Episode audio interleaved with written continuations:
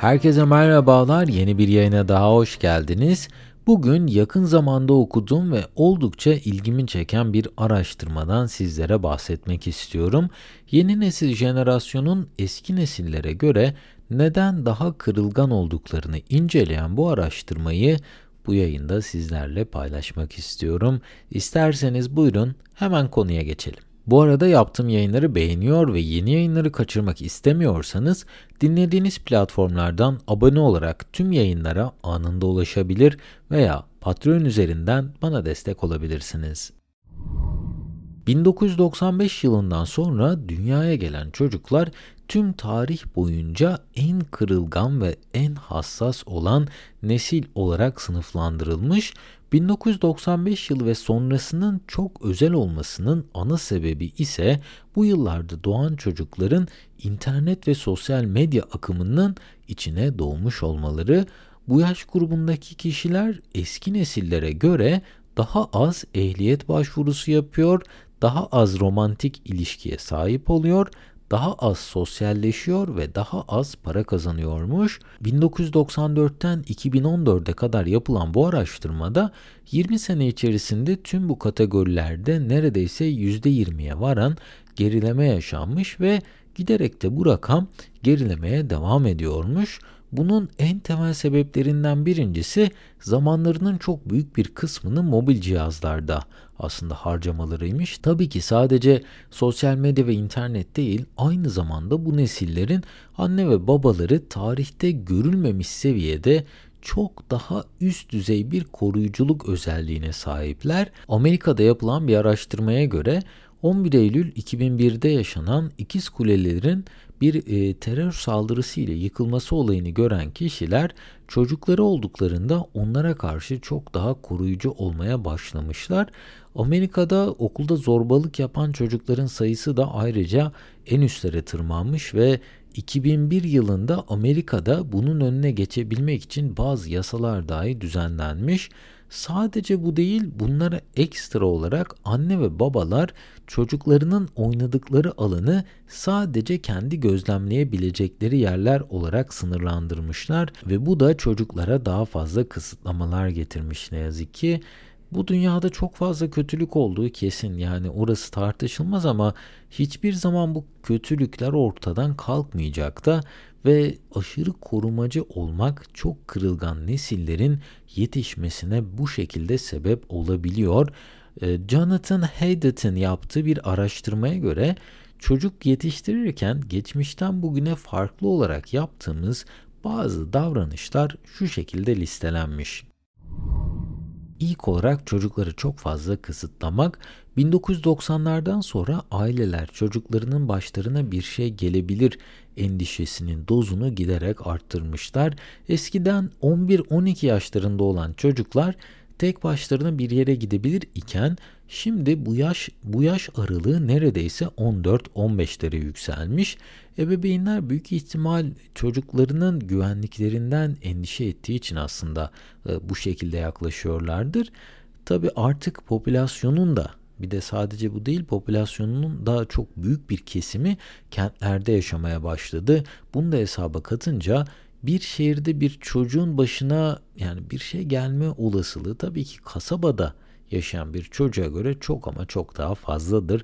Ancak tüm bu yaklaşımlar çocukların sürekli olarak başkası tarafından korunmaya ihtiyaç duymasına sebep oluyor ve yetişkin bir birey haline geldiklerinde dahi bu korunma hissinden kolayca vazgeçemiyorlar. Jonathan Haddad bunun olmasının sebebinin de çocukların daha erken yaşlarda bağımsız kalamadıklarından ötürü bu tür şeylerin oluştuğunu söylüyor. Ebeveynler 14-15 yaşına kadar çocuklara özgür iradelerince hareket etmelerine izin vermediklerinden dolayı çocuklar sadece birkaç yıl aslında kendi başlarına hayatı öğrenmeye çalışırken yani 15 yaşından 18 yaşına kadar bunun içerisinde bu sürecin içerisinde bunu kovalarken daha tam bunu anlayamadan üniversiteye başlamak zorunda kalıyorlar ve pek çoğu buradaki ortama henüz hazır olmadan bunu yapmak zorunda kalıyor. Bir diğer değişken ise yeni nesil jenerasyonun mobil cihazları olan bağımlılığının çok üst düzeyde olması. 2023 yılı itibariyle bir çocuk bir gün içerisinde ortalama 7,5 saatini mobil cihazlar ile geçiriyormuş. Yani bu rakam yetişkinlerde de aslında hemen hemen aynı seviyede diyebiliriz.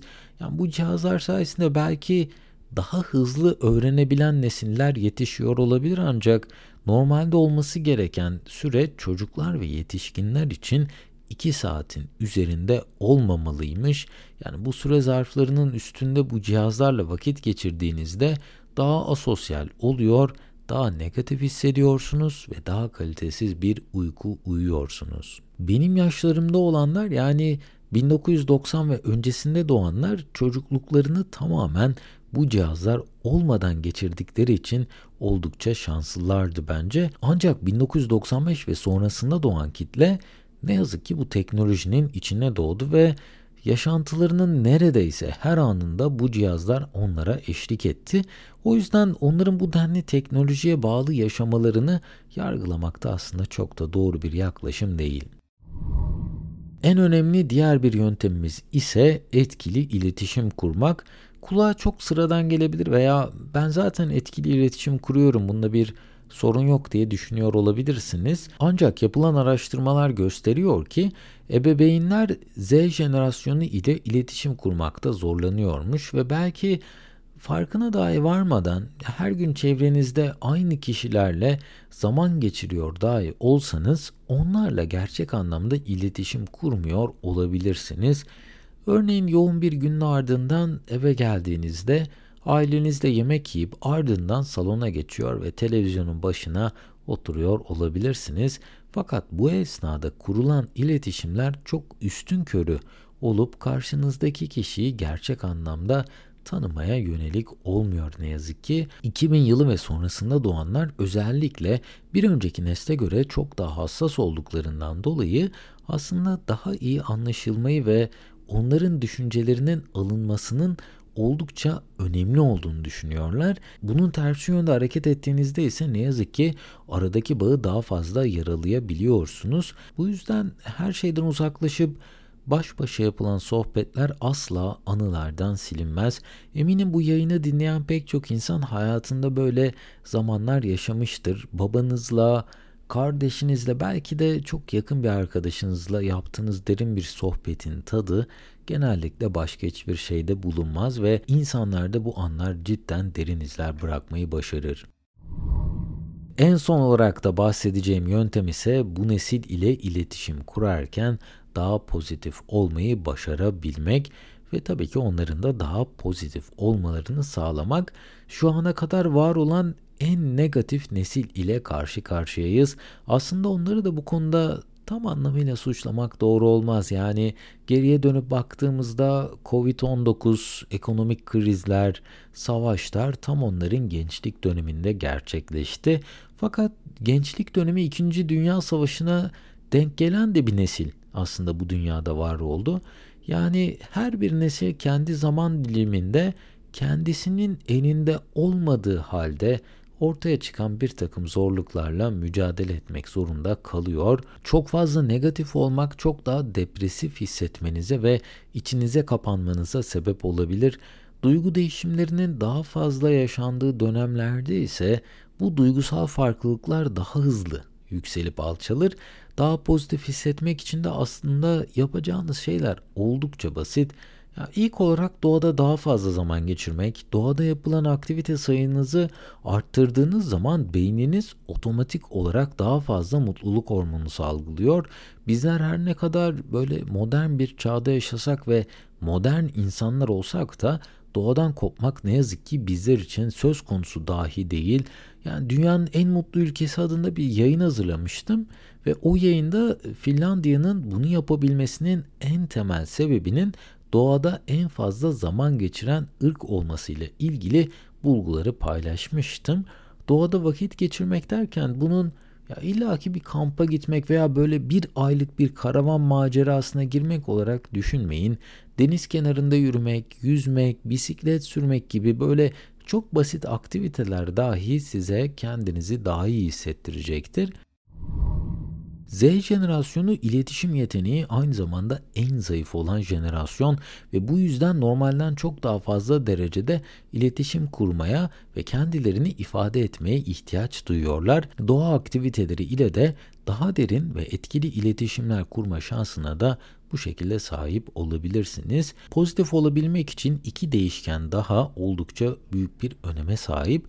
Birincisi en az 7 saatlik kaliteli bir uyku, ikincisi ise sağlıklı beslenmek. 7 saatin altında uyunan bir uykuyla gününüzün pozitif geçmesi ne yazık ki çok zor. Çok daha yorgun hissedersiniz çünkü ve modunuz çok daha düşük olur. Bu yüzden her gün en az 7 saat uyku uyumaya özen gösterin. Sağlıklı beslenme de aynı şekilde çok büyük bir öneme sahiptir. Çünkü aşırı yağlı, tuzlu veya böyle şekerli yiyecekler yediğiniz zaman daha yorgun hisseder, enerjinizi daha hızlı kaybeder ve modunuz da bunlara bağlı olarak daha hızlı aşağılara düşer. Fast food yiyeceklerin popülaritesi ve tadı giderek daha da yükseliyor ve Fiyatları da rekabetten dolayı giderek aşağılara iniyor. Aslında bu duruma da bu şekilde direnmek hepimiz için daha da zorlu bir hale geliyor.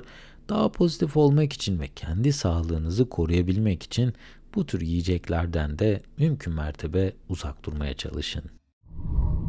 Konuyu toparlayacak olursak şu an yetişen nesil ve bundan sonra gelecek nesiller ne yazık ki çok daha kırılgan, çok daha depresif ve iletişim yeteneği çok daha düşük şekilde yetişiyorlar. Tüm bu negatif olan gelişmeler aslında tamamen onların suçu değil ve çevrelerinde yer alan kişiler onlara olan yaklaşımlarında bazı ufak değişimler yapabilirler ise çok daha güçlü, kendinden emin ve pozitif nesiller yetiştirebiliriz diye düşünüyorum. Bu bölümde Z jenerasyonunun neden daha kırılgan olduğunu ve bunun nasıl değiştirilebileceğini konuştuk.